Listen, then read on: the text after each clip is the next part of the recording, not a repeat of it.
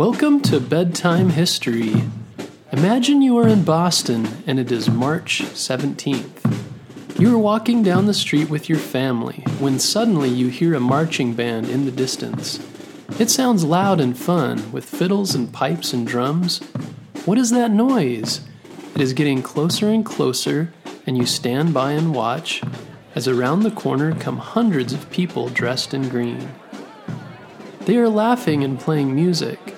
Some are wearing red wigs and fake beards. What's going on, you ask your parents. Why, it's St. Patrick's Day, of course, they reply. St. Patrick's Day is a special day that is celebrated around the world each year on March 17th to celebrate Irish culture and history. It is also a date meant to remember the death of St. Patrick, the patron saint of Ireland.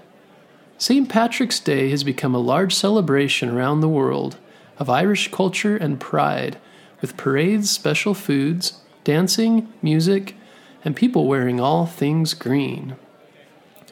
But what is the history of St. Patrick's Day, and why do we celebrate it?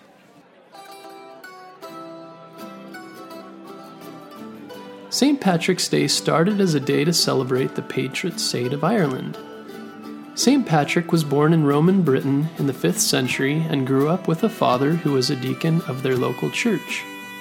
So even though St. Patrick became the patron saint of Ireland, he was not actually Irish, but was British.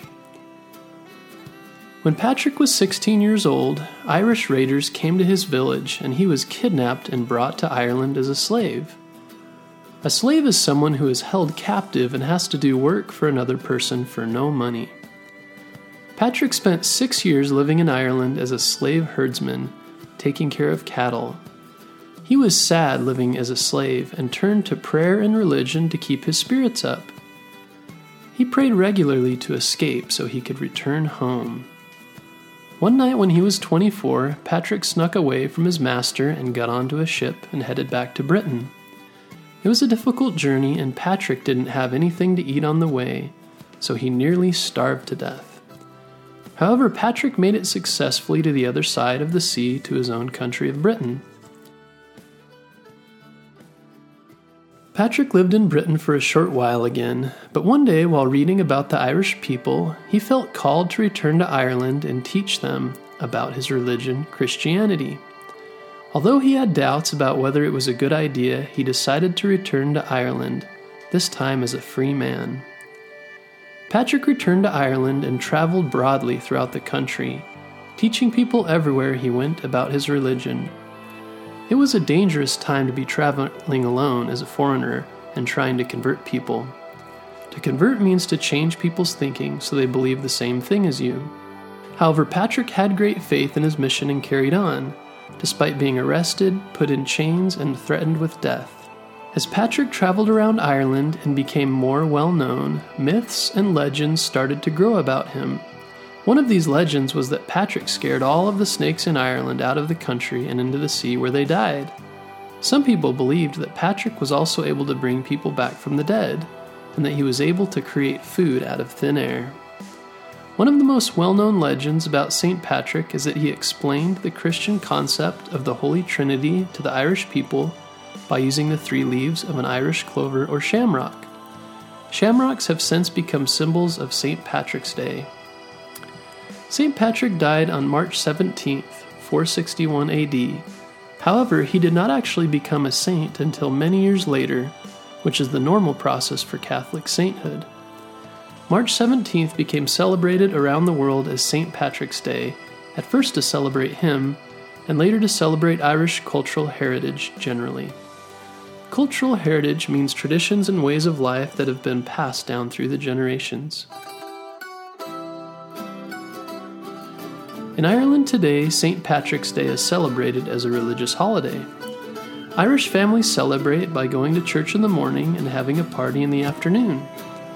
Irish people usually dance and drink in the afternoon parties and eat a meal that includes meat, such as Irish bacon and cabbage. In America and other places with many Irish immigrants, St. Patrick's Day is celebrated on March 17th, but with different traditions. In these countries, people of Irish descent hold, hold large annual parades featuring bagpipes and drums.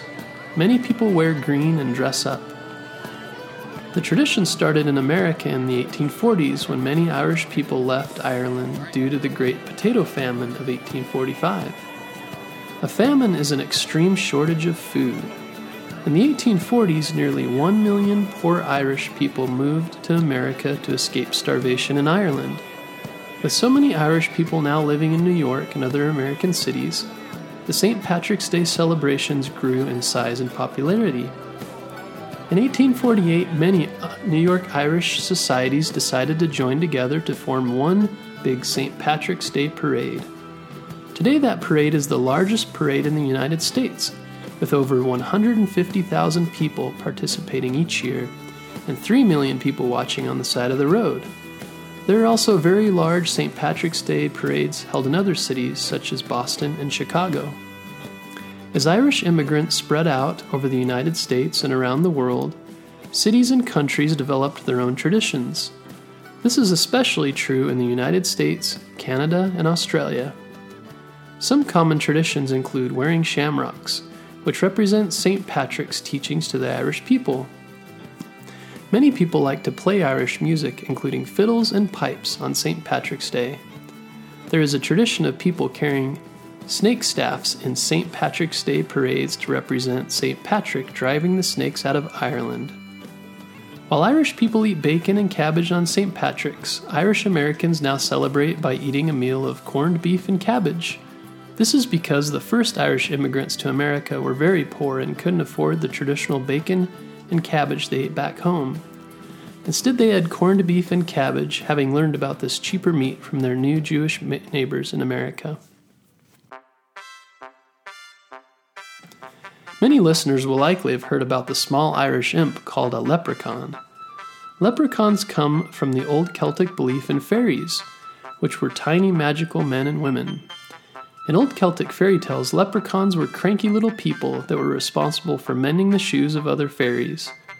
Leprechauns were also believed to be hiding gold and would use trickery to protect their hiding places. Today, many people like to dress up as leprechauns on St. Patrick's Day.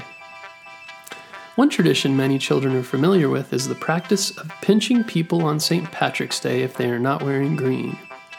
Because green came to be seen as a color of Irish pride amongst Irish people in America, pinching those who are not wearing green stated as a gentle way of reprimanding those who are not showing Irish pride.